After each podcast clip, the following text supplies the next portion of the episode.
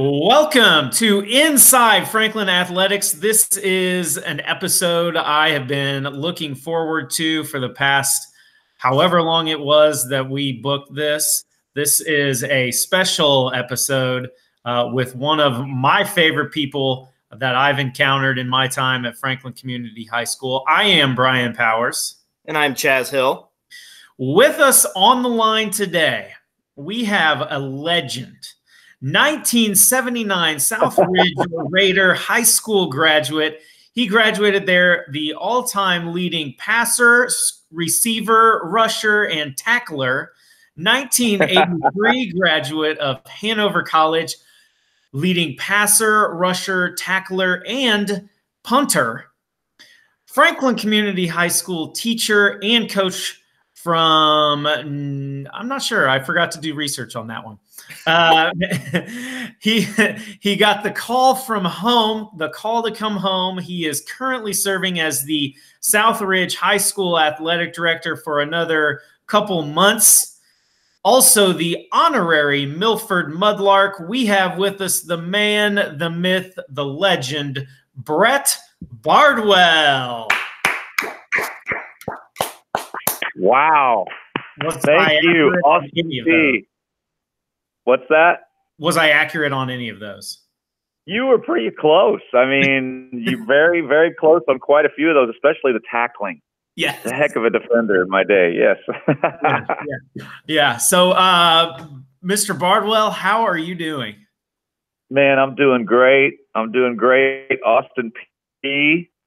uh, one of my favorite people, one of my favorite students I had, and then Chaz Hill. Um, Chaz, of course, your dad, Charlie Hill, awesome receiver. When I played at Hanover, great guy. And uh, man, it's an honor to be on here. Uh, sure loved my time at Franklin High School in that community, man. Great place.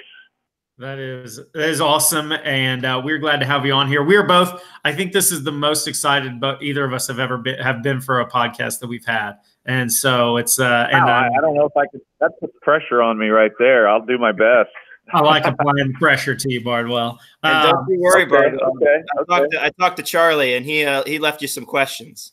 oh no, T Hill, T Hill, so, number twenty-two, next of a player out of Beech Grove. Man, he, he's uh he intense wears dude, very intense dude. He wears uh 22. Uh, played in the early 80s it sounds like he would have like one of those cut off shirts oh absolutely with the with the, uh, with the the pads hanging out the bottom well i'll tell you what Steve hill would yeah you know he he was pretty cut he was uh he was in shape man i mean he he could have worn one of those and his stomach uh, he he had he had the he had the build to do it. Um, that's for sure. Um, so Bardwell, uh, what? Yeah. Uh, how are you? How are you handling this uh, this lock in? I know that your schedule kind of became a little bit more clear, and uh, you're uh, you're about to retire from from the AD position, um, but you have uh, it's kind of made it a little bit more of an easy transition. Well, yeah, that you know, there's always, I guess, a silver lining. I mean, uh, but you know, I I was looking forward to a, a lot of things. You know, in my last few months, we were getting ready to host the basketball regional. Uh-huh. Um, we had hosted the sectional, and uh, we were just getting ready to host the regional. Uh, we had our basketball regional meeting, and and uh, we discussed bringing in extra hand sanitizer and all those kind of things. That was on a Tuesday, and by Thursday, you know, you know how things really started changing so quickly. By Thursday, you know, it was going to be 75 people allowed in, and then per team, and then by Friday it was canceled, and and uh, things just continued to progress from there. And um, it's um, you know a bigger uh, issue than just sports, obviously, and uh, it just is. But but at the same time, I feel really bad for you know the kids and their parents, um, you know, not getting to play and not getting to participate.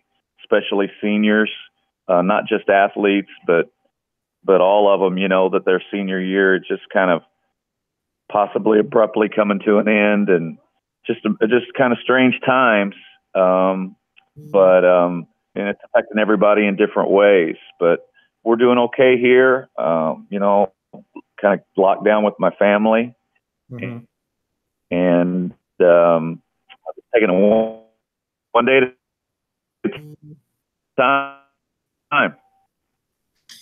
So, how? I mean, as an as an athletic director, and you guys are hosting the regionals, which I mean, you know, you've got a, a great gym there, um, and you you get something like that, which you know, as a, as an athletic director, it has to obviously the economic help that it provides for you, but also just you know, how would you feel as a, as a former athlete if something like that was kind of taken away? I mean, not by anyone's fault at all, but just did you put yourself in the in the athlete's position in that? Yeah, I think that you know you try to you try to put your put yourself in, in, their position in a lot of things when you're an athletic director or a teacher or a coach. I think that's your job is you always try to, to do what's best for your student athletes and you always try to think uh, from their perspective on certain issues. Um, you know, I was just just up at the last night um, for about four or five hours things down. You know, we had still had our coolers full of cokes and and things like that that I had to take out, and and uh, it was just kind of a surreal scene up there. You know, it was still set up to host a regional, and um, it just never happened. But um, you know, for the kids, you know, you just you like you say, it, you feel bad. I think it's something that is just um, takes everyone a while to process and I think it's something that is probably going to affect the kids, you know, for a long, long time yeah. in terms of their memories of how they're, they're, you know, for example, for those basketball players, those seniors, and especially how their careers ended, you know, because there were teams that obviously felt they could advance. Um, Heritage Hills down here, one of our local schools had a tremendous, tremendous team uh, they were a state championship caliber team and and loaded with some seniors, and and now they'll never know. So that's just that's just tough. I, I don't know how history is going to look back on that, but I'm sure someday there will be some articles about the state champion that never was, or things like that. But mm-hmm. like I said, though, in the bigger picture, in the bigger picture, you know, you you you listen to the to the medical experts and those that are in charge, and try to, you know, do what you're told to do and and and um and health and safety is number one for for everyone. So that's that's how you got to view it right now. How does do they take into account i mean i'm assuming i guess that would be just all those decisions to cancel and stuff like that would be kind of above above your head. That's just you're kind of at their mercy. Mm-hmm. as far as canceling the regional and those types yeah, of things? yeah yeah, th- you know that was an IHSAA decision, mm-hmm. and of course that became something that you know it just filtered down from everything as we've seen from the NBA and, and all sports and all activities. You know, it's just it just continued to um, a domino effect there, and you know I I credit the IHSAA because you know they tried to you know initially make adjustments to still have the tournament and uh, you know, with, with limiting the fans, and they they hung in there as long as they could, but you know, they had to do what they had to do.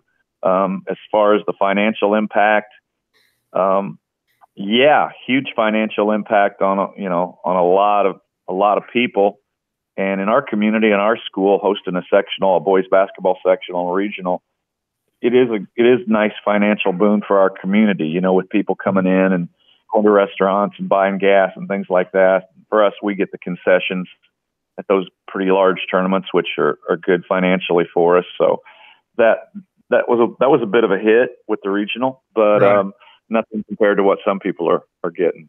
Yeah, absolutely. So, all right. Well, we are we are done talking about the athletic director and then the canceling and everything. We've been talking about COVID nineteen. Everyone's hearing that. Okay. So now it's Bardwell. So you are my from favorite subject. Absolutely. so you are at Southridge, uh, Southridge High School right now. That's where you're from. God's country, Southwest Indiana, down by Jasper, Huntingburg. Beautiful area. Um, so you're at Southridge. T- tell us about your career at Southridge. As far as when I was a student, or just yeah, what you mean when I when I was in high school? We're going old school. Yeah, that is old school. Uh, well, uh, there's not a lot to tell. Um, I, I would say, you know, my dad was athletic director here um, for 30 years, and then I've been for about 20. So uh, when I was in school, my dad was the AD, and of course, I I grew up loving sports, um, football, basketball, baseball. I played all three, and I was, you know, okay in, in them. Um, it was fun.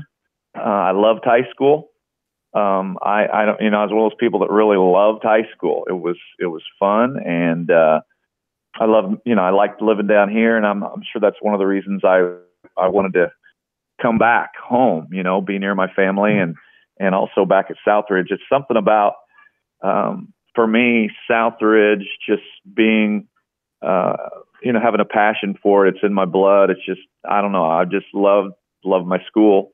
And so getting to come back then later and, and work here has been a, a real honor and a blessing. But when I was in high school, like I said, I played all three. I was just, uh, you know, a decent athlete. Um, uh, I was able to, you know, probably the highlight of my high school career was winning a basketball sectional my senior year back mm-hmm. in the day when it was single class.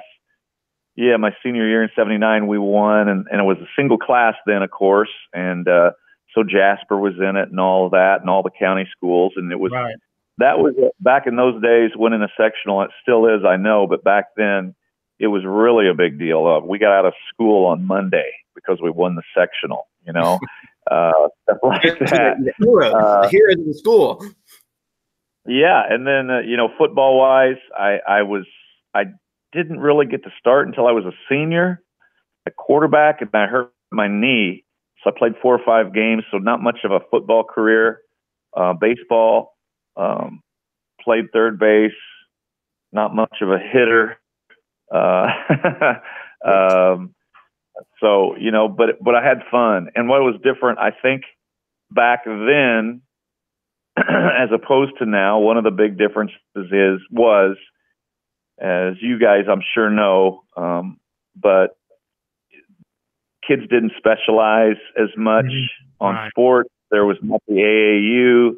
There weren't travel teams. You played a sport. The season came to an end. You went to your next sport. You know, and there was. I think this, there was less pressure. There was pressure on coaches, and there was pressure to win, but it was not as intense. Uh, summer times, we're not traveling all over the country you know, on travel teams and whatnot. It was basically staying in your hometown and working, and then at night going to open gyms, uh, maybe lifting some weights. Although we didn't have much of a weight program back then, but it was a simpler time, and um, but it, it was a good experience, and um, I I, uh, I had fun, and I even as an AD today, that's one thing I always stressed or tried to to our kids here at Southridge was you know, we want to win, work hard, and all that sort of thing, but don't, you know, still have fun. Stress that to our coaches too. You know, it's it should right. be it should be fun to a certain degree, obviously. What's uh what's one game? Do you remember one game from any sport that's you're just like that was that's that's the game I like I wish I had a video of it or I wish I, you know, would anything like that. Go back and relive. You know, that's a good question. Um, absolutely. You know, my senior year, the sectional championship game in basketball at Memorial Gym, you know, sold out, and uh, we we played Northeast Dubois, which is a small school, but they had a very good team, and we had played each other. That was the third time we played each other that year when we played in the final, and that group of kids they had um, with our group of guys at Southridge, we kind of grew up playing against each other all through middle school and high school, you know, and it came down to that championship game. And, um, you know, I, I just growing up, winning a sectional championship was kind of in basketball was, I guess, my dream. That was something that I dreamed of. I remember when I was a little kid going to those sectionals and, um, you know, dreaming of playing in it and to win it was, it was a big, you know, to us then it was, uh, it was huge, but we played, we'd beaten Dubois twice that year and it's tough to beat a team three times. And it turned out that way. We, um, we went back and forth, and then late in the game, it was a low scoring game. We took a 10 point lead with about two minutes to go. It looked like it was over. Uh, they called timeout. We started celebrating a little early, mm. and they rallied for 10 straight points to tie it. uh, we got the ball back with about less than a minute and just held the ball. And uh, for, you know, to, to, took it down to five seconds and threw it inside. Kid got fouled, and this kid that shot for us, had, oh man, he was about 0 for 8 from the free throw line that night, but he hit two at, at the end, and then Dubois came down. And I'll never forget the kid that I was guarding coming right at me. He just tore down the court, and I kept backtracking, didn't want to foul, and he shot about a 15 footer, man, and it, it was literally do do do do, and then popped out. And I remember that, and and uh, you asked that question. There are times that I've thought I would love to go back and just like relive that or watch that, you know, watch it from yeah. a from, from a fly on the wall type of thing. But they weren't allowed to video those games back in those days. They weren't allowed to video sectional games back at that time. So, um, but but that would be the one. Uh, so what was? Do you remember your thoughts when that ball was in the air? Can you say I'm on here?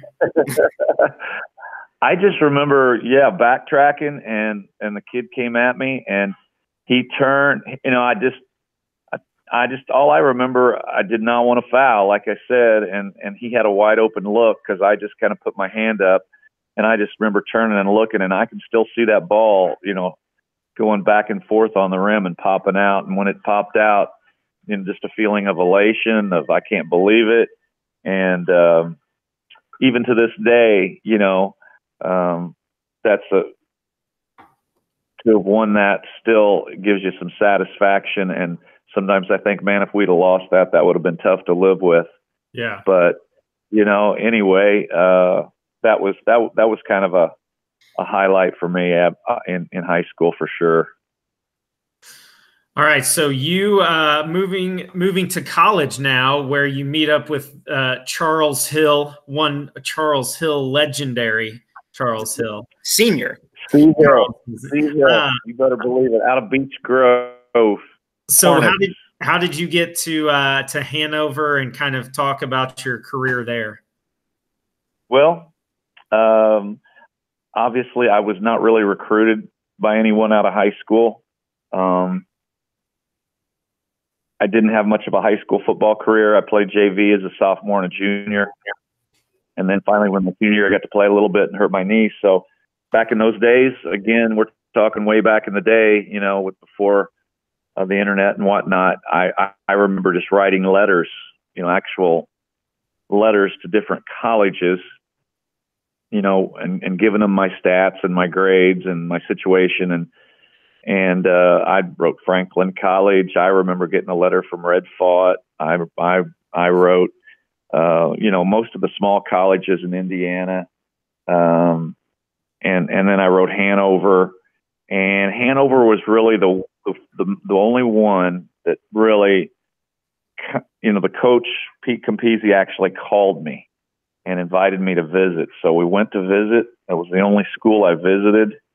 Um, uh, after I came home, um, you know, uh, my mom and dad and I talked about it, and my mom and dad were like, you know, if you're gonna you know, Coach Campisi wants you to come and play football at Hanover. You better get a hold of him and let him know you're going to come there. So I called him and said I'm coming, and he was all excited, or seemed to be over the phone.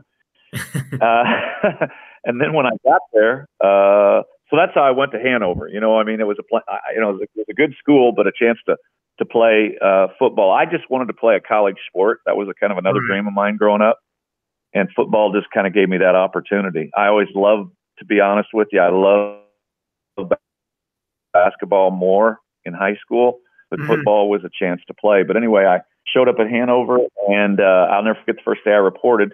I thought, well, here I am. You know, I'm, you know, Coach Campisi really wants me, and he he was excited that I was coming. And then when I walked up um, to report to the football stadium, he he he. Oh yeah, yeah. goes, uh, hey, uh, only guy that we had about. I think we had seven or eight freshman quarterbacks and two se- returning seniors and the other quarterbacks were from some pretty nice schools. I think like Lawrence North and North Central, Seymour, whatever. And I was pretty low on the totem pole, um, but I just kind of hung in there and got an opportunity, and uh, turned out to be a four years of a lot of fun at Hanover too. I love that place, great friends, and good school. It w- I was blessed to to get to go there. It just worked out for me. So luckily, you know, as you as we said, we have an inside uh, source for some questions to you know delve a little bit deeper into your fantastic time at Hanover. So these are questions straight from my dad to kind of probably get oh, some no. stories here. oh no! So we'll stick with well, the uh, the playing career first. Uh, first thing I wanted to talk about was the a game where you uh, quarterbacked against Wilmington College. Apparently, there was yeah story there?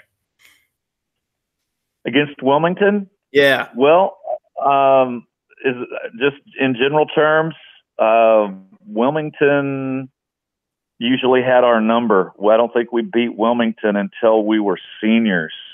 And if I remember correctly, uh, we beat them 14 7, and Charlie Hill caught a, a TD pass late in the game. Uh, I do remember that a little Z in, Z out from about 10 yards, a little in out route, and gave us the lead. And then late in the fourth quarter, we got the ball back and we're trying to drive to run the clock out. And I remember we had a third and long. I can still remember this third and long and, and threw a pass, Charlie on like a deep out on a flood route. And Charlie went down, caught it sliding, you know, like on his, on his, on his rear end, kind of caught it sliding and gave us a first down, so we were able to run the clock out. I remember that. That's big time. So Wilmington was kind of a, a powerhouse team for you guys facing that Wilmington, time. Yeah, Wilmington College in Ohio. They were pretty. They were they were very good. There was Findlay College. Uh, they were they were the they were very good too. Anderson College had a good team at those times. Yes, but uh, C Hill was the star of that game because he came he came through with some big catches. I guess I guess most of these questions, my dad is just wanting you to brag about him because the next question he had was how many how many touchdowns did you throw to him against Rose Hulman?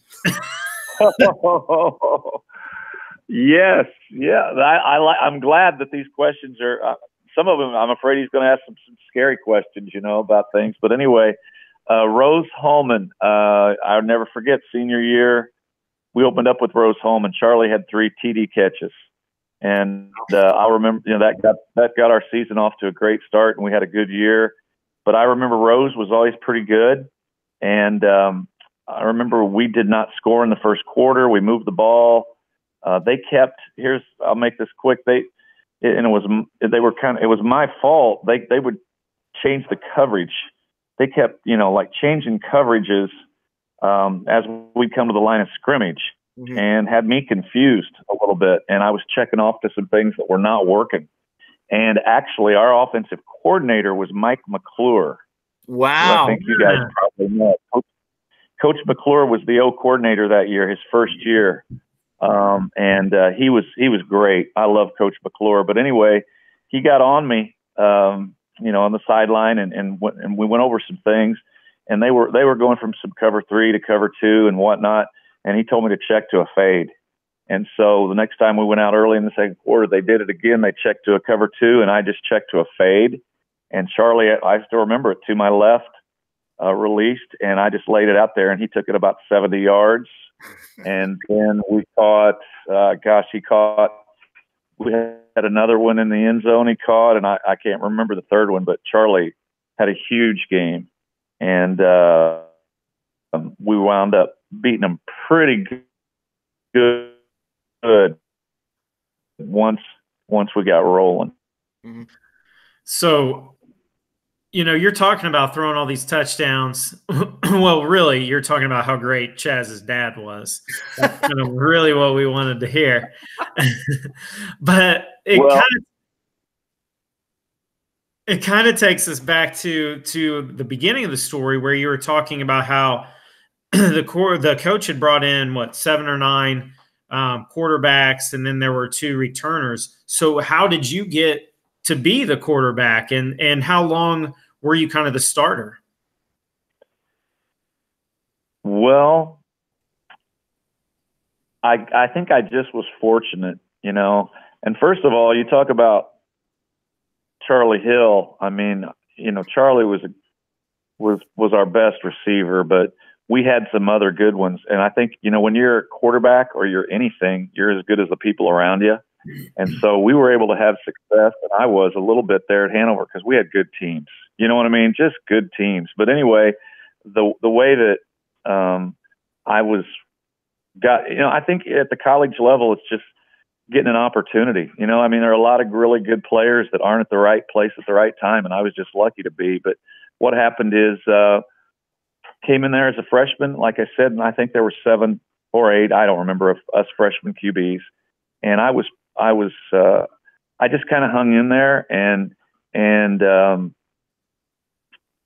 the starter was a really good really good player our freshman year from Tipp City, Ohio. I remember Cliff Hellier. He was a great player and we all just kind of, what wound up happening is the backup quarterback quit, the other senior before the season started, and then we had some scrimmages, uh, some preseason scrimmages, and I got lucky and hit a couple passes, kind of moved me up on the depth chart.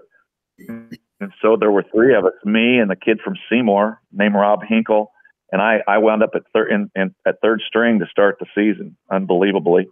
And and then from that point on, some of the other kids just um, kind of quit, kind of went away. Some of them, you know, transferred at semester or, you know, gave up gave up football pretty quickly. And it was just a lesson to me to just the sometimes, you know, the most talented or whatever don't always aren't the most you know, it's just a matter of hanging in there and not quitting. And uh and just and so I, I was third team and Rob Hinkle was second and we spent that season like that and I made the travel team and I remember I never got in a game all year my freshman year until the last game of the season. I got in for two plays for a couple of handoffs. And then we came back my sophomore year, and so it was me and Rob Hinkle uh, came back as sophomores to battle for the starting job. Well, this freshman came in by the name of Mike Leonard. There he is. I knew he was going to come up somewhere. I know him. And from Speedway, Mike Leonard, and who turned out, of course, to be, you know, has had an unbelievable career as the coach at Franklin there, and really one of my best friends. Uh, I love him, Leonard, and we became great friends there at Hanover. And and so what happened then, my sophomore year, is uh, Leonard came in and became the starter as a freshman, and and uh, Hinkle and I were kind of behind him, and then things just occurred, and I wound up uh, getting into uh, actually the Rose Hulman game, first game of the year as a sophomore, and hit a TD pass and got an opportunity to start and wound up starting from that time on my fresh my sophomore, junior, and senior year. And then Mike, Mike and I were kind of like you know right there together those three years. And Mike played a lot, and then of course Mike's senior year, he was the starter and was having an unbelievable season till midway when he hurt his knee. But I always felt like Mike was to be honest with you, I thought a lot more talented than me. Big, strong guy, could throw the heck out of the ball, and just just a great player. But uh, that that's I was just uh, in the right place at the right time, got an opportunity, and uh, surrounded by really good players. You you didn't, you didn't have to do a whole lot as a quarterback, you know, when you have those kind of running backs. Hinkle wound up moving to running back. Rob did from Seymour. He was he rushed for over a thousand yards a couple time, couple seasons there. So it just all worked out. I was just really blessed, really blessed. Great experience. Did you um the your freshman year? You said you got into t- to uh, the game against Rose Hulman, and you had uh, took two snaps. Did you think about um, audibling out into a pass? Actually, it was not until the last game of the season that I got in for two plays. The last two plays of the season. Um, I, I, I did not think about doing that. I did not really think about doing that. I was just hoping I could take the snap and not fumble it and hand it off to the right guy. But I do have to tell you a true story. Maybe the reason I did didn't do that is because my sophomore year in high school, we were pounding this team called Wood Memorial, and they put me in, and for some reason I did call a pass play. We were up like fifty to nothing late in the game, and our defense was really happy. All the seniors because they'd had a shutout and I decided I would throw because I'd thrown some in JV games and done pretty well and thought I could throw in varsity. I overthrew a guy by a mile right to the safety. He took it to the house for a oh. touchdown. I was walking off the field, and uh, the coach was not happy. The seniors who had a shutout ruined were not happy. So that was a lesson. Did you just stay on the field at that point? Did you just want to stay on the field at that point? Be like, I don't want to go to this sideline. You know what? Yes, I did did watch him run to the end zone in a prone position. I was not down, and I just laid there and watched him go all the way as I laid on my stomach. Lay on the great, field, feed down at Wood Memorial. Yes. um. So Hanover, your uh, what's what was kind of your final career stats there? Because didn't you? I mean, the the passing leader isn't that that's pretty accurate, isn't it? I was at that time, you know, when I graduated. And when I graduated, I was. Um, but, you know, after I graduated, that's when uh, actually Coach McClure, uh, a year or two or three after I graduated, he that's when Coach McClure started the uh, run and shoot. And Hanover started throwing it 60 or 70 times a game for a while there. And my records were absolutely demolished.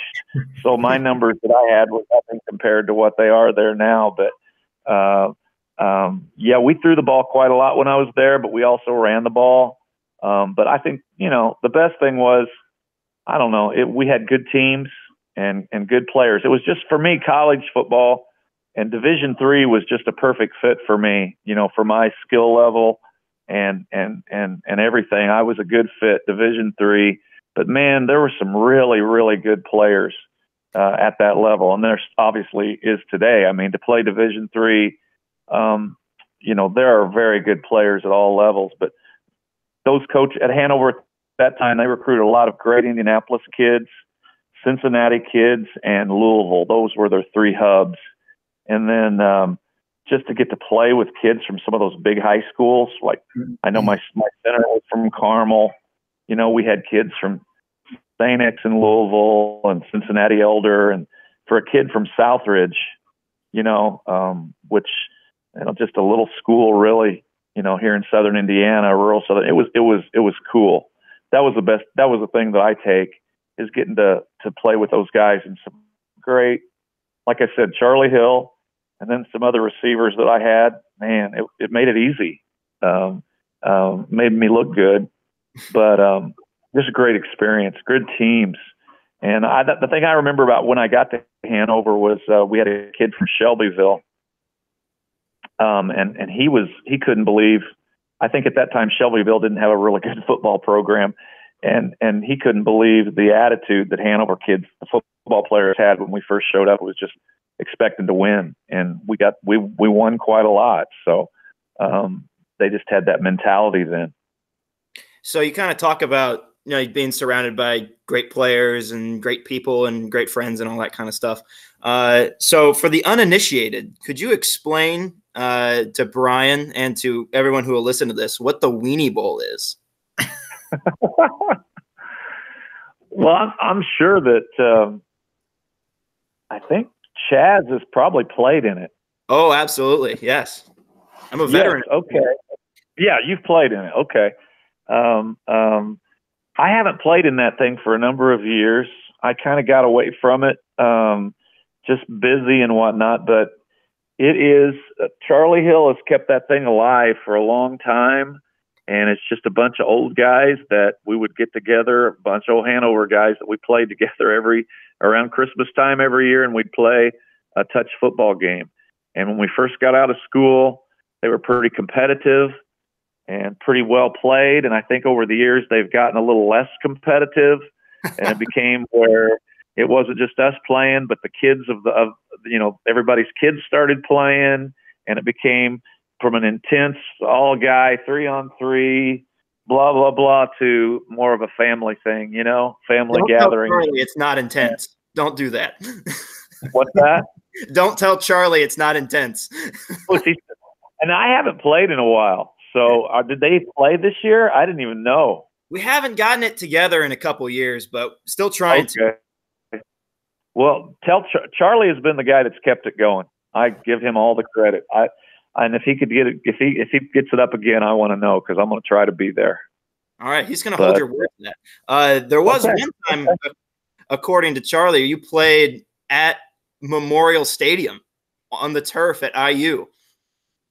You know, we did one time. Yeah, when I, w- I was a grad assistant football coach at IU, and we played there one time. We've played that thing all over. We've played it in Indianapolis. We have played it at Hanover. We've played it at Franklin College. We have played it. Uh, I don't. I think we played it at Southridge one year. I'm not sure. I'm thinking the guy came down here one year. Great. Just, but that's that's what you get when you go, you know, to college and you get to do things, uh, whatever you're into. You make really good lifetime friends. Mm-hmm. That's what's cool about it. Yep. Mm-hmm. So I think we well, we can touch on the uh, the grad assistant stuff because I think that's an interesting interesting you know segue after you're done playing to first getting into coaching and stuff like that. But another yeah. interesting character that uh, you might have run into at Hanover is pretty famous now. Uh, good old Woody Harrelson, right? According yeah. to my dad, he might have popped into a couple of your dorm rooms a few times. He might have lived in the same dorm as Woody. Yeah, it's absolutely true. Woody Harrelson, absolutely true. I mean, he was in our class. He was a graduating class with Charlie and I. And the thing about Woody was, uh, you could tell a lot of stories, but Woody was kind of you know, just a regular guy. He was into theater. He was not a bad athlete. I remember him playing some pickup basketball with us. Uh, I can remember, you know, you just kind of knew Woody, and he, he was a little bit goofy, a little bit, you know, different uh, in a, in a way, but not, you know, he was just he was just kind of he was a cool guy, and uh, everybody knew him. Um, and then then you know when we graduated, just a couple years after he graduated, he shows up on Cheers as Woody the bartender, you know, from Hanover, Indiana. And that was like, oh my gosh, that's Woody. And from there, obviously, there just took off. But uh, I, a couple stories. I, I remember my cousin was in a play with him at Hanover when we were undergrad. You know, when we went to school there, Woody got kicked out of the play because he wouldn't show up for rehearsals. I remember that. Um, she said that one time she was in a class with him and he came in late the professor was lecturing. Um, Woody just walked right in, walked to the blackboard, drew a big circle, said, This is the world, and then put a dot in the middle. He goes, This is me. And then walked and sat down. Things like that. And I do right. think, and I, I, I don't know if your dad's confirmed this with you, but I believe, and I'm, I'm, I'm, I'm real, real sure about this. You know, when Woody was in in college, he had he had some tough times, I think, tough family issues and some personal issues. And uh, your dad's roommate, Dwayne Smith, uh, would kind of counsel with Woody a little bit. And Woody would come into your dad's dorm room because your dad and Dwayne were roommates, of course. And I think Charlie kicked Woody out of the dorm room a number of times because he wanted to go to sleep or something. I think I remember him being pretty rough on Woody, actually. get that heck out of here, blankety, you know, Woody. Uh, I think I remember that. And uh, yeah, true story. Oh, that's incredible. Oh, that's yeah, amazing. Charlie, did Charlie never tell you he kicked Woody out of the dorm room? No, he did times? not. He did tell me that he'd, he'd, pop in every now and then, but I did not hear about the the midnight oil counseling sessions with Dwayne. yeah, check with that. Check check I on will. that. Okay. So another follow up. Uh, the uh, another thing you guys kind of started, you know, the D three stuff. I think is just awesome because you get so close with a small group of people, and they become real. You become real fast friends on a on a D three campus. Uh, apparently, you guys you guys started like a a comedy weekly luncheon club or something like that. Yes, it was called the Friday Weekly Luncheon. Uh, the Friday Weekly Luncheon, and um, we had a big cafeteria there at school in the campus center, and every Friday we would take up two tables, bunch of guys, and we'd have a different speaker every week. And uh, they became pretty comical, absolutely hilarious, actually. And our speakers ranged from guys dressing up real goofy to acting stupid to serious. We had the basketball coach in, we had the baseball coach in, uh, we had, oh man, it was a blast. It was absolutely a blast, and everybody around would watch. And but one of the big things was each Friday uh, they'd ask Charlie to bust a glass. Did he tell you that? No. yes, the thing was, would Char- Charlie would take one of those little glasses you'd get. You know, we got little glasses you'd get your drink in and whatnot. And he would come and he would just bust a glass on the floor. He would just throw it down. It would kind of get intense, and everybody'd start screaming, you know, ah. And sometimes he wouldn't do it. Sometimes some weeks he wouldn't, but every now and then he would. But we had some uh, great speakers, uh, some hilarious speakers, some flops, but it was you know it was just basically a way for us to entertain ourselves because we were pretty pretty immature and pretty uh, I don't know what the word would be, but it, yes, the Friday weekly lunch and they were there were some funny ones. Especially because Hanover's, you know, it's not it's not the metropolitan capital of the world. There's not a lot going on. no, not much. I mean, there in Hanover, Indiana, it is kind of it's a strange. It's it's it's it's kind of unusual to have a college in a tiny, tiny town, kind of in the middle of nowhere. And so we had to do things to make our own fun. And um, so we did that. We I don't know how we started that luncheon thing, and it just you know like one of those things that just grew and grew. And the pressure kind of got to us too because each week we had to come up with a, a you know a good speaker and eventually I I think we finally finally may have stopped. We ran out of speakers. It got you know got too much pressure to keep it going, but it was it was fun. Great times. I see the uh, I see our podcast going in that direction, Chaz. We've just too much pressure, especially after this one. There's no way we can uh, we can get speakers uh, that live up to Bardwell. no, of course not. Oh. So, what was it like uh, going from a playing career to the grad assistant, uh, going into coaching and stuff like that. I mean, I don't, I don't know how much coaching you did determine on you know what position you were with or if you're working at quarterbacks or something, especially at IU, because that's just such a big difference compared to yeah Hanover. Well, well, for me, to be, I'll just start this and preface it that I never loved coaching, and even though I coached for a long time. You know, I, I did some GA stuff, and then of course at Franklin, I enjoyed coaching, but never I never loved coaching. I loved playing. Mm-hmm. Playing was more fun. Coaching was good, but um, and and I, I and I, I don't know that I was really that great of a coach to be honest with you.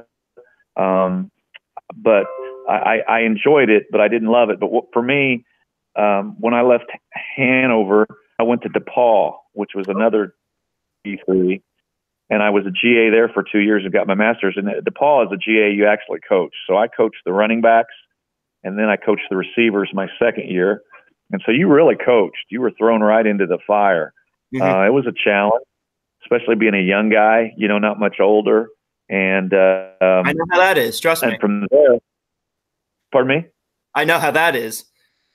Yeah, yeah, it is. That is a challenge. I mean, being a young guy and trying to coach and teach, uh, like yourself there, it, it's it's got an it's an advantage because you have a rapport with kids, but at the same time, it's a challenge because uh, to to separate yourself. I, I, I've been there. I get that totally. Um, that's a tough line to walk, but um, after after two years at DePauw, I actually left and went to Earlham College and took the job there as offensive coordinator. And I, I and and I, I went to Earlham in the spring and then I got a chance through Gil Spear. Oh wow! Um, yeah, you know Gil. I played with Gil at Hanover. Uh, Coach Mallory at IU needed a GA, and and I went and interviewed for the GA spot at IU. And then I was in a real tough decision at that time: do I stay at Earlham as an offensive coordinator, full time coach, or do I go to IU back as a GA, but at Division One level? And nothing, you know, the decision I made was to go to IU and um, it didn't make sense at the time to anybody. Why would you leave a full time paid position to go to IU? But for me, um, there were a couple things. I, number one, like you said, it was I always wanted to see what it was like at Division One. You know, I wanted to experience that, and I got to say that was two of the most. I had a blast at IU. I had a blast. Uh, you know, we played at Ohio State, we played at Michigan. You know, getting to experience those things uh, as a GA, it was it was just it was a great experience.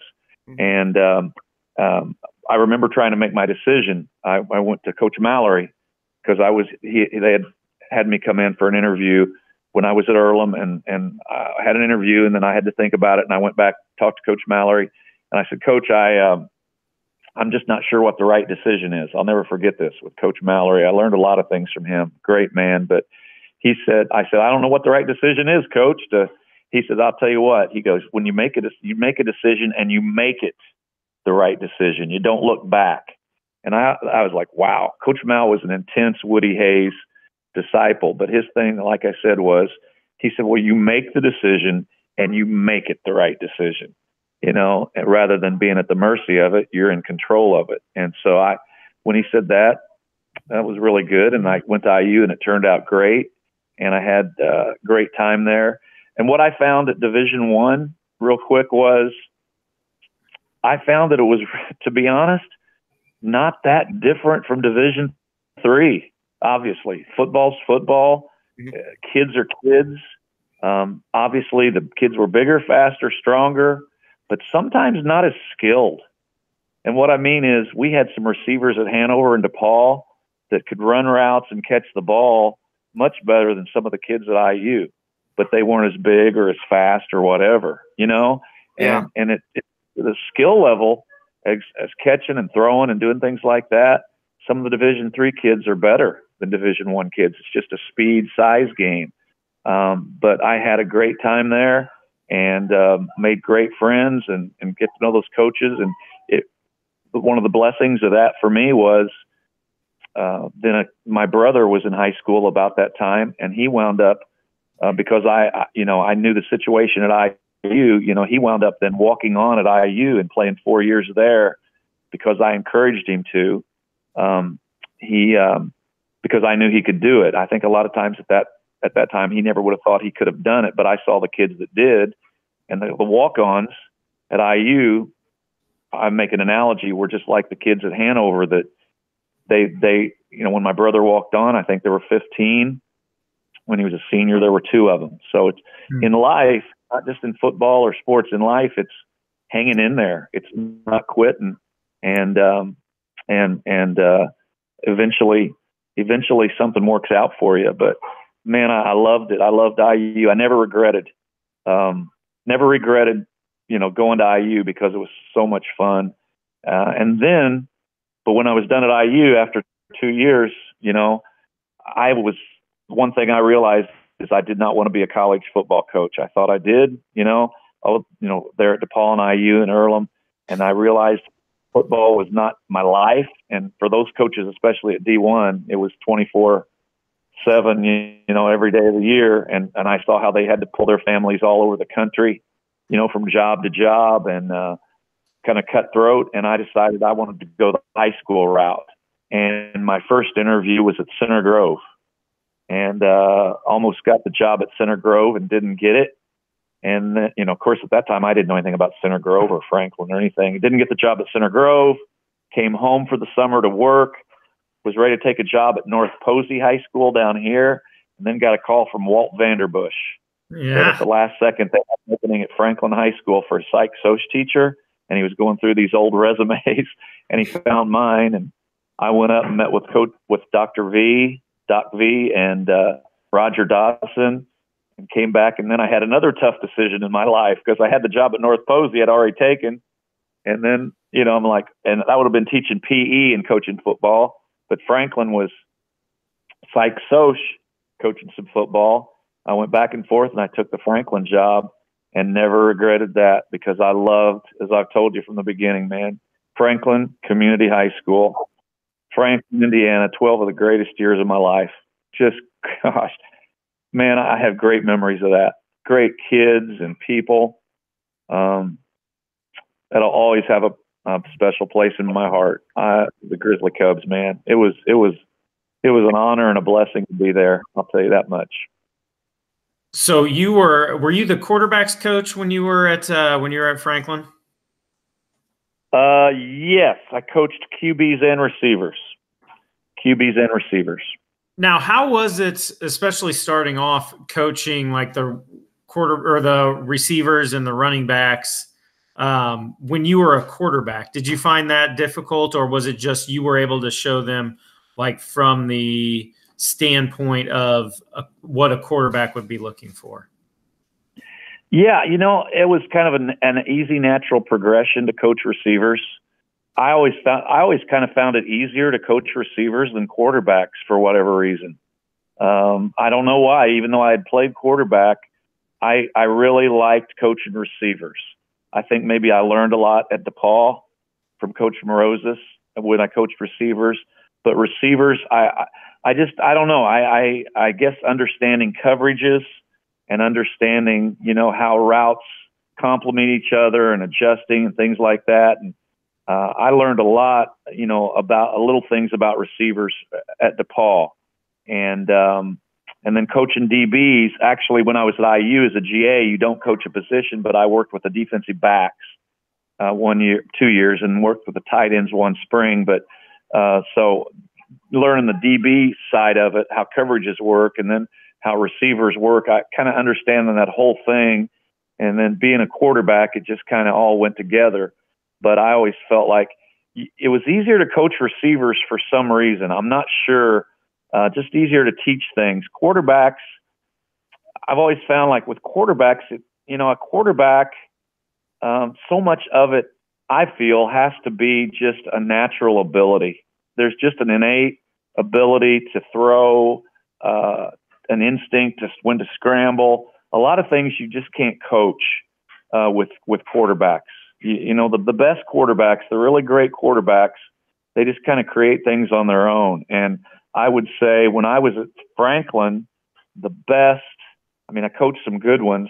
I hate to say the best, but I, I mean, one um, probably the best I coached was was uh, Benji Betts. I don't know if you guys remember him. Maybe. Yeah, um, he's the principal at Whiteland now. Pardon me. He's the principal at Whiteland now. Is he? He's the yeah. principal at Whiteland. Oh I know. God. I see him. I see him uh, pretty decent amount. Well, tell him I said, hey, he was a heck of a quarterback. Yeah, he was. He was good. That uh, they had him and his his brother were were both good quarterbacks. Um, so just in yes, your time, at, yeah, in your time at Franklin, um, you know what what what are some of the things athletic wise that stand out, and some of the memories from Franklin that stand out? Uh, you know, I just remember at Franklin with our football program when I was there, we always had pretty good teams. Um, it, it, we struggled sometimes to to have just everything that we needed. We always had good skill kids. It seemed like at Franklin, uh, depth with the line play and stuff like that sometimes caused a struggle. And of course, we played really good competition. Greenwood was really good back in th- those days. Um, Avon had a great run, um, but we had some really good teams. Matt Pennick, um, you know, was was a heck of a good quarterback, and he had a nice team his senior year. Um, so we we generally, when I was there, we were always around 500, maybe a little bit above, but played some pretty tough competition. Um, and I, I remember though, you know, I, when I was at Franklin, I helped with the basketball program some too, um, you know, with a freshman coach with Jim Higdon.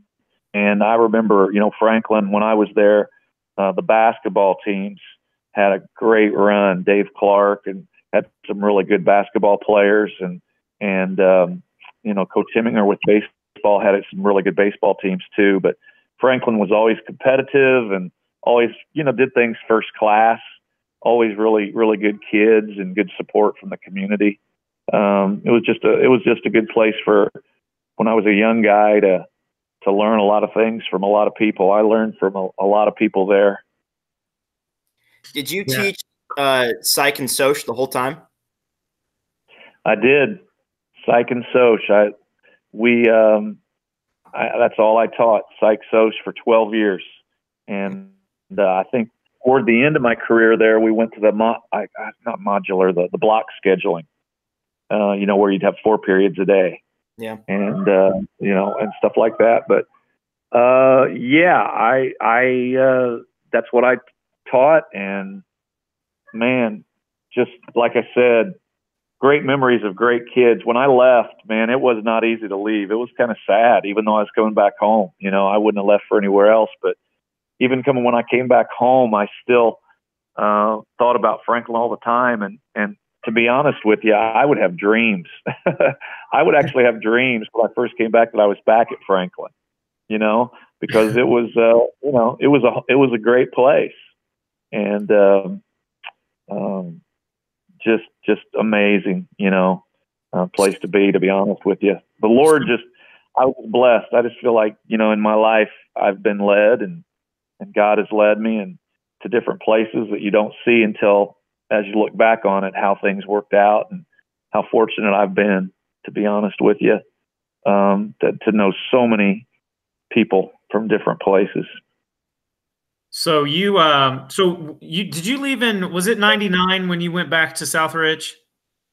Yes, '99, 2000 was my first year at Southridge.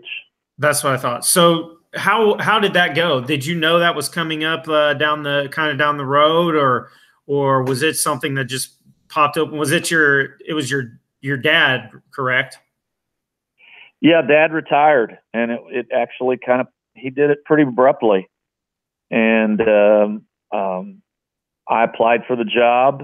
Uh, actually, what's kind of interesting is I had applied for the head football coaching job at Southridge probably three or four years earlier and didn't get it. You couldn't get that and job? Didn't you know the athletic um, yeah, yeah, yeah, yeah. That, that's pretty bad, isn't it? I told you I was a terrible coach. Well, uh, not, I, I, not even my dad. What do you think? Not about, even my dad would hire me. Yeah, what do you think about this Bardwell guy? Nah, he's a terrible. he's awful. yeah. So anyway, I didn't get the job, so I tucked my tail and went back to Franklin, and for a few more years. But then Dad retired as AD, and um, you know I applied for the job, and Dad kind of took himself out of the whole process. Of course, the principal did the hiring and whatnot, and I, I got the job here. And to be honest with you I didn't know really much about being an AD. You know, I did not. And I never had dreamed of being an AD. That was never my goal. The reason I took this job, the job here, is because I wanted to come back home. I wanted to come back to Southern Indiana. I wanted to be back at, you know, at with my family down in this area. Uh, but I do remember at the time thinking, "Dang it, Dad, why didn't you stay as AD about three more years? Because I'm not ready to leave Franklin." You know, it was my 12th year, and I was thinking I'd like to have about three more years here, and then I'll be ready to go, maybe. Because I was just I was having a great time. You know, everything was going so well there, and uh, but I took it, and and for and that was an easy decision as I look back. Isn't it weird? I talk about how I had some tough decisions.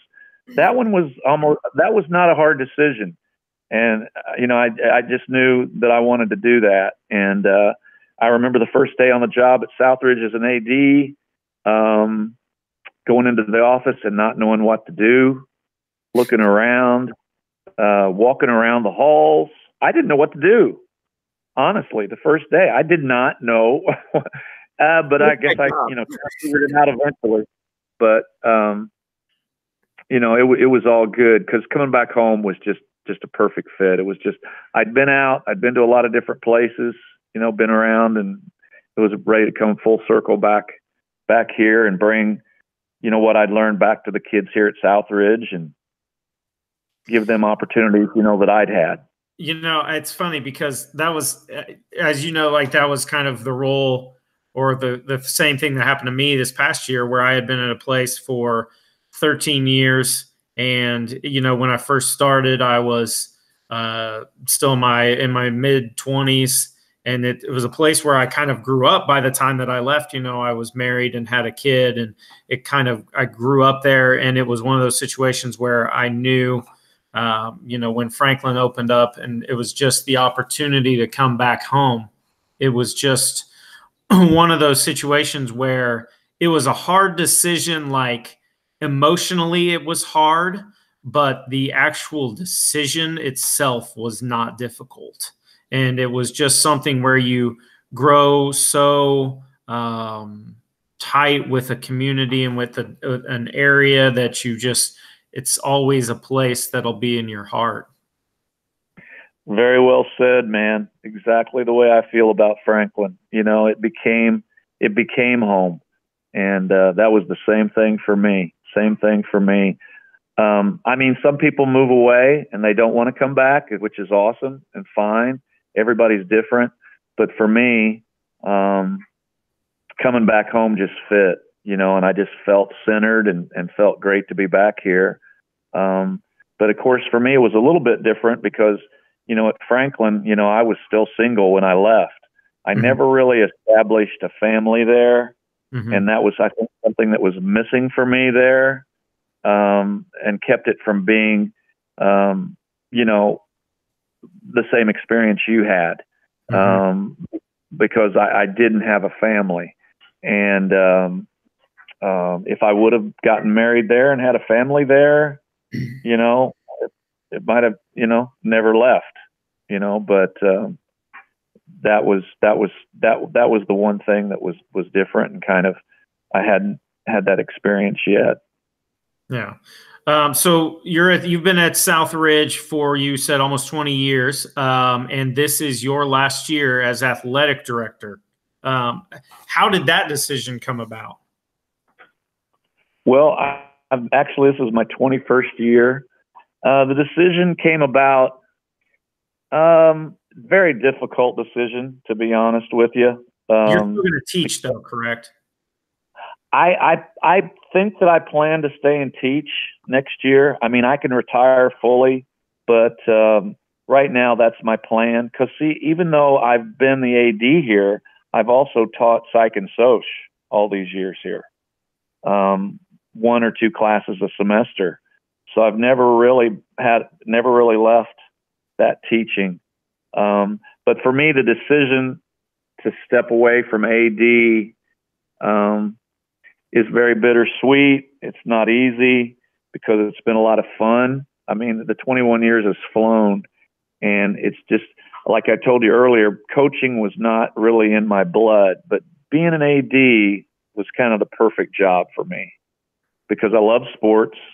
I love, you know, being around the kids and the coaches and and the administrative part is just for me was a perfect fit. I love running tournaments, running ball games and uh, being a part of it that way, you know. Um, and I think the thing that, but for me, the decision was made, uh, it, you know, because it, being an AD is just here at the the situation here at Southridge for me for 21 years was um, you know, one person.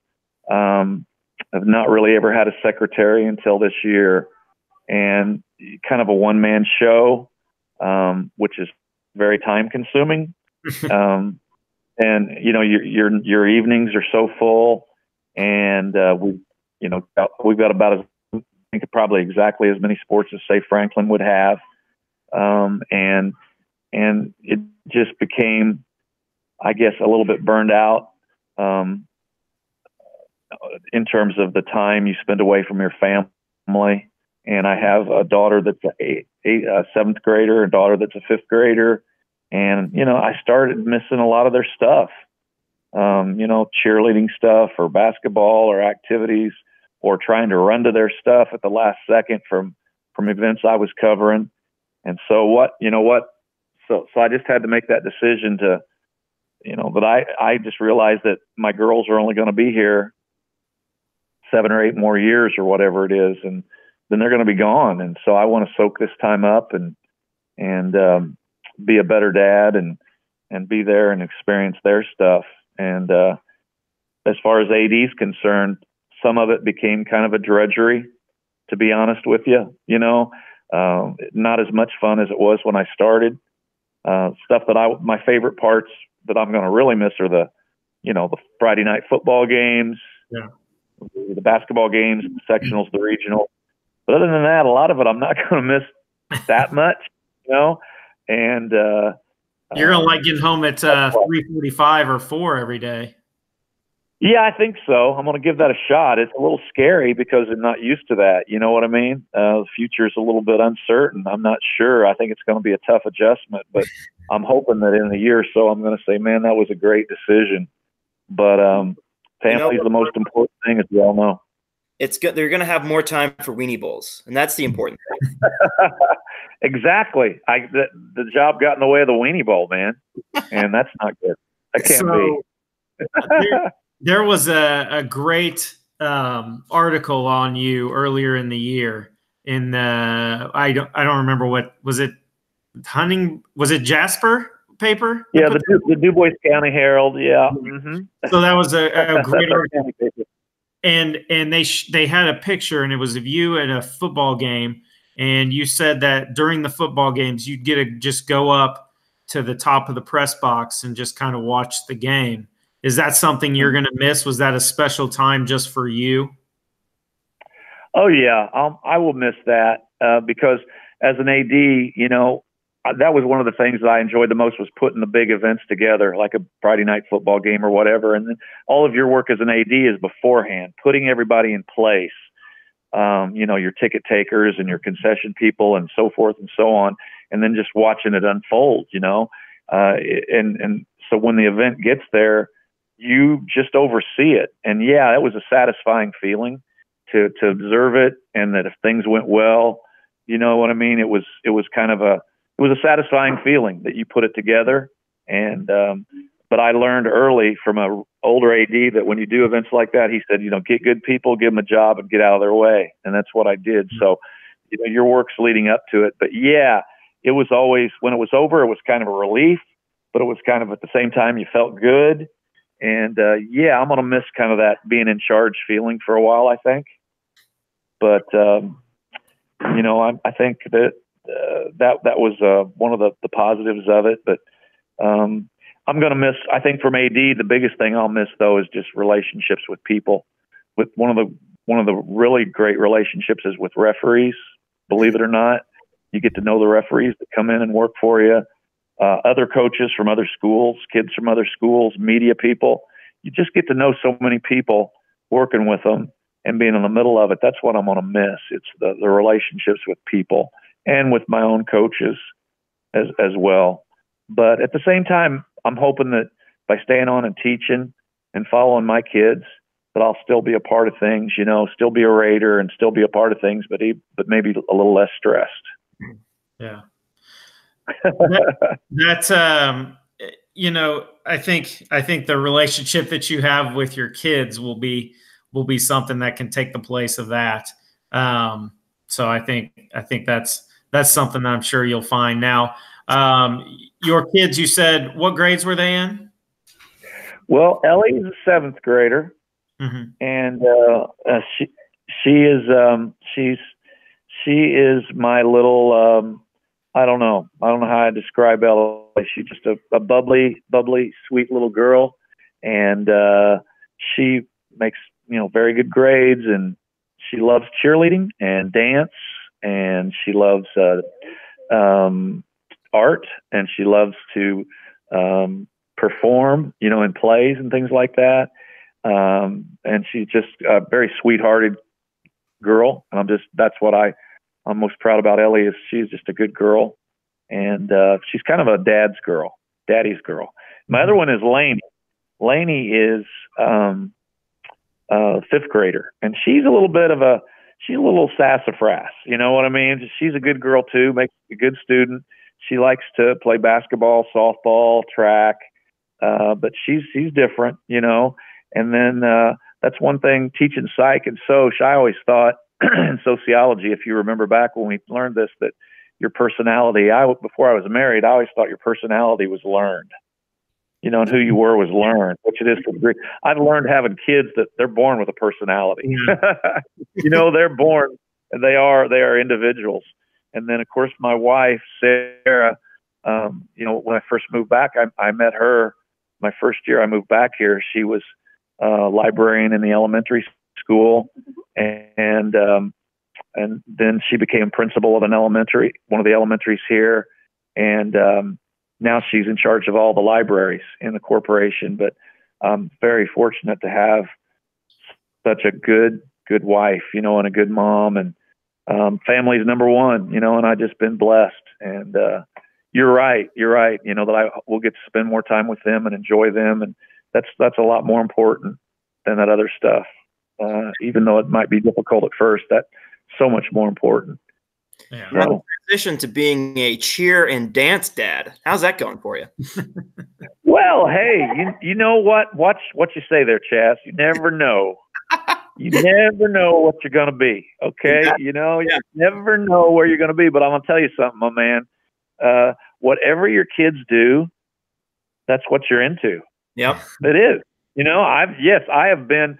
My daughters both went through gymnastics. I've been to many gymnastics events from Martinsville to uh, uh, Indianapolis to whatever.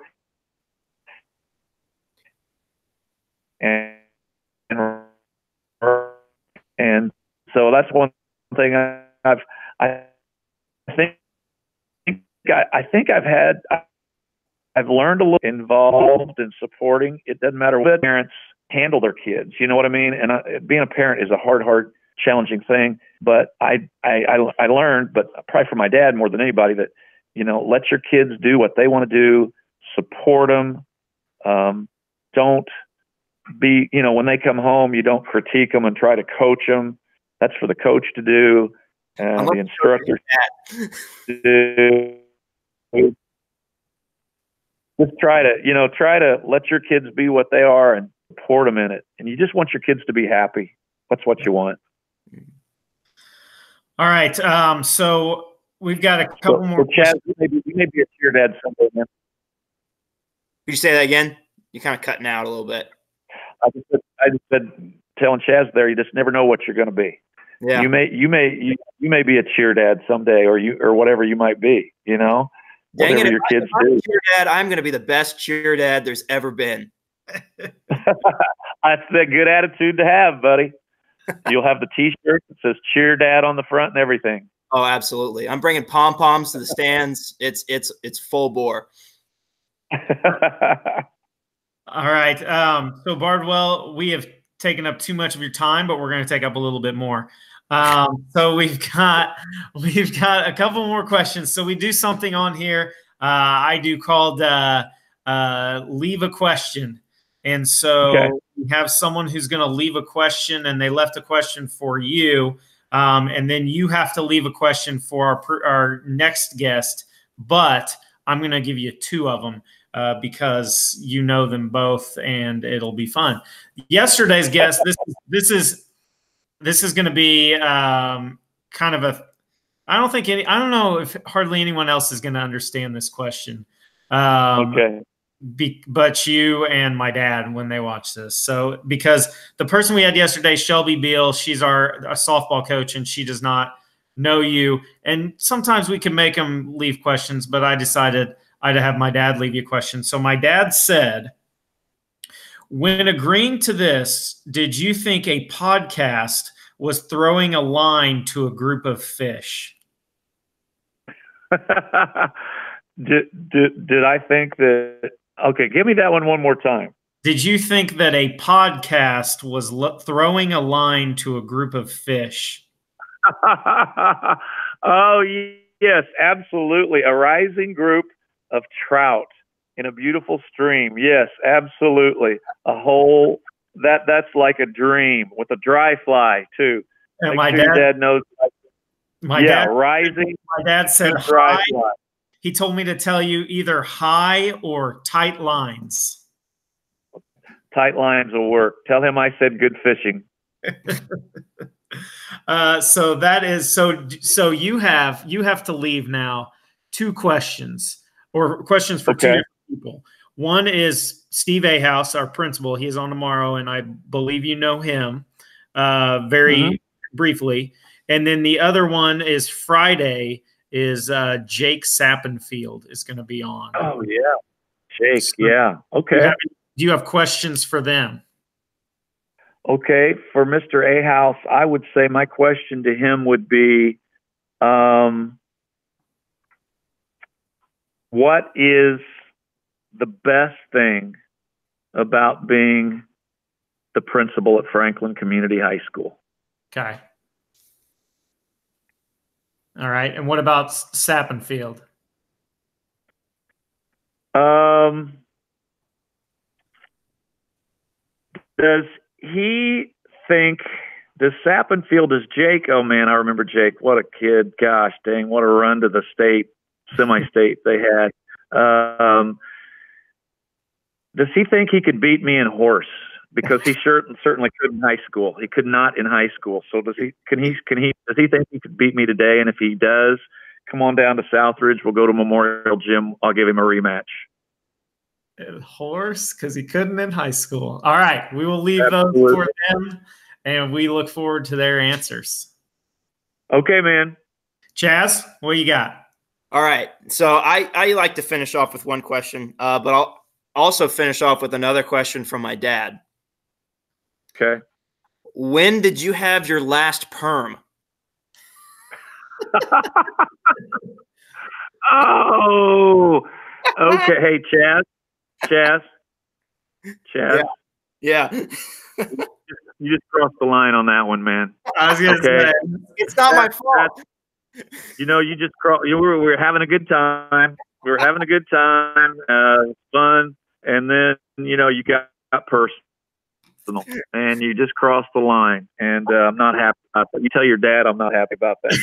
you tell your dad I will see. I think the last term I had was maybe uh, junior year at Hanover uh, in the fall, maybe, and it was it was awesome. It was glorious, and I think I have some pictures. We took preseason football, and it looked kind of like a mushroom on my head. So I I will send him a picture. So thank you for that great memory. You need to, you need to tweet that out. oh, yes, man. I will. I'll see what I can do. Oh gosh. I knew something like that was coming. That was probably the question. Yeah, you thought was coming earlier.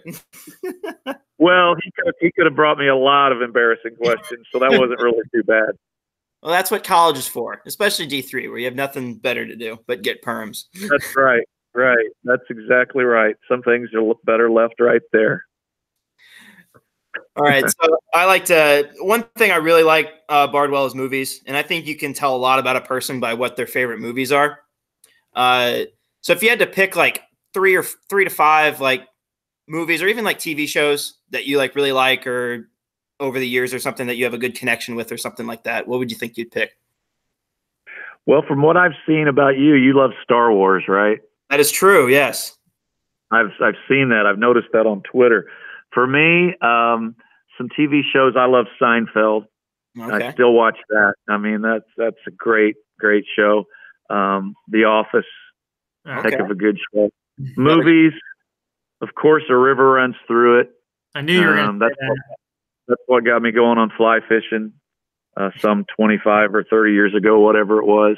I love the movie Hoosiers. Uh, Field of Dreams is a great movie.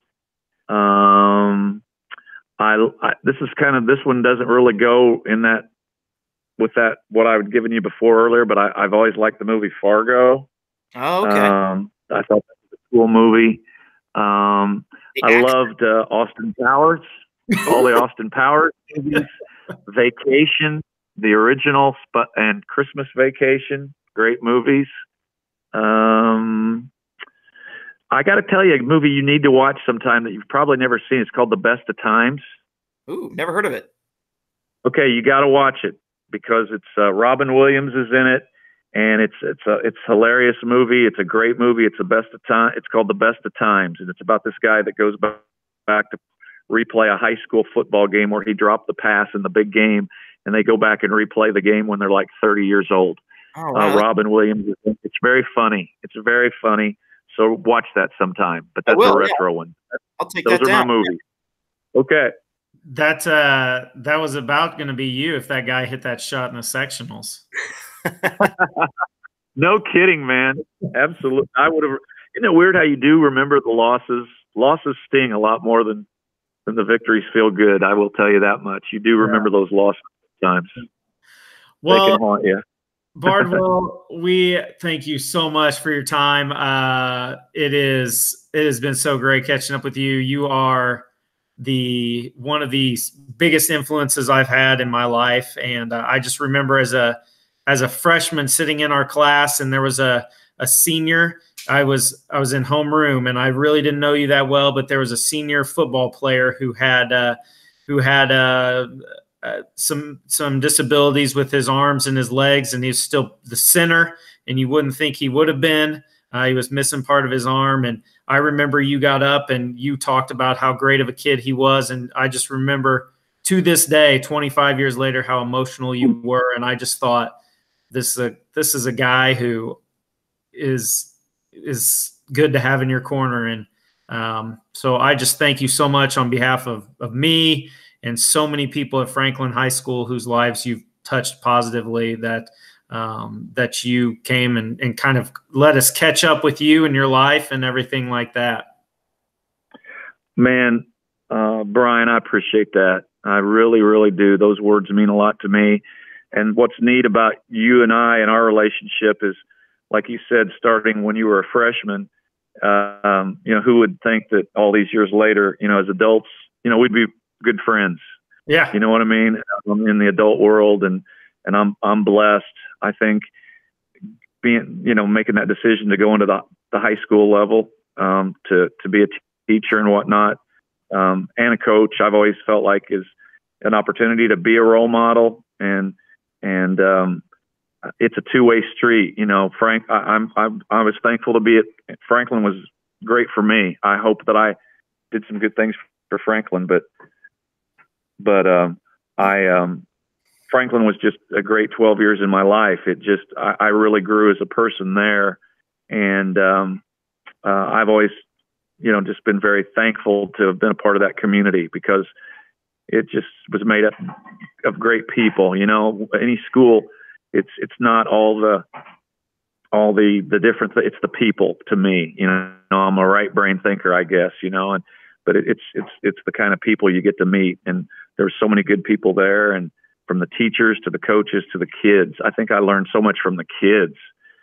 and the relationship with them. But it was an honor to be there, an honor to be at Franklin, and it'll always, I'll always have some of that grizzly cub in me, and and uh, I appreciate your words and tell everybody back there that I said hello. And I oftentimes wonder where all those kids have gone, you know, and uh, just just great, great, great times.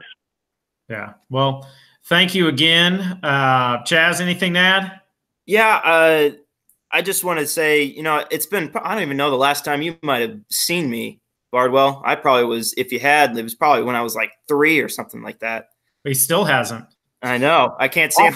I don't think so. I think, I think I remember, I think I remember when you were in high school, we played Weenie Bowl uh, indoors oh, up in Indy. There? Yeah, I was there. See, you don't even remember me, man. Now that hurts. But anyway, I remember you. You were there because I remember you had just made All State. I think. Oh, that's yeah. High school, right? State, yeah.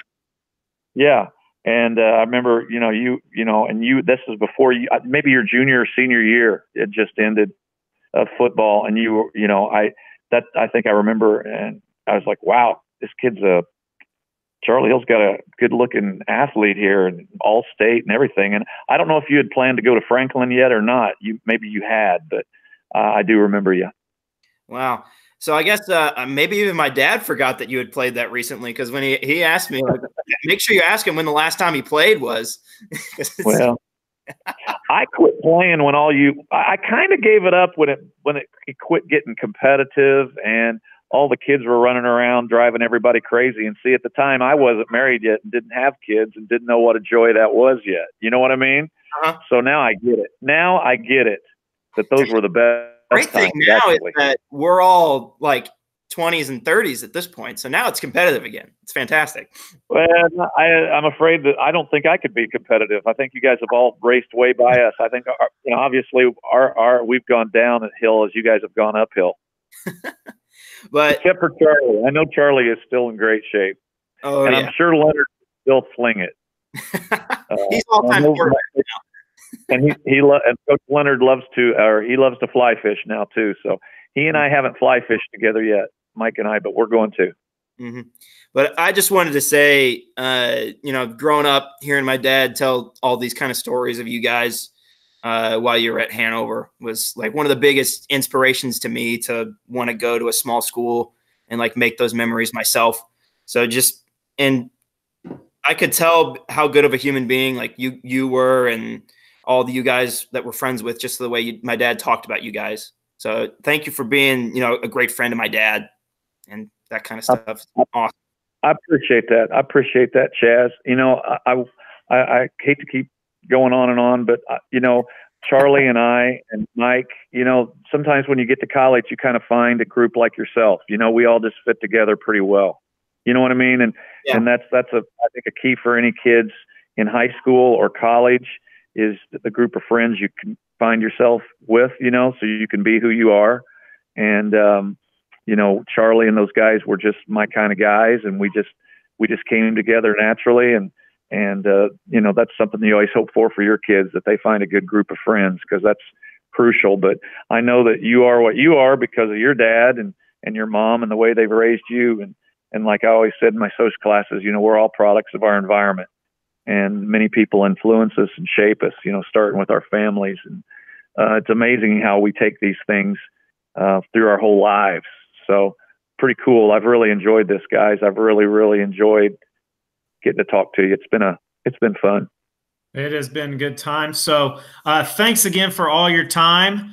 Uh, tomorrow, join us for Steve Ahaus, principal at FCHS. And then on Friday, we will have Jake Sappenfield, 1998 grad of Franklin High School, talking about his career and their 1997 run to the Elite Eight at Hinkle Fieldhouse. Uh, for Chaz Hill, I am Brian Powers. Thank you again to Brett Bardwell and enjoy watching the Milford Mudlarks in retirement, Bards. Coach Gilthorpe, my man. He was my mentor. all right. We'll see you all later. Thank you very much.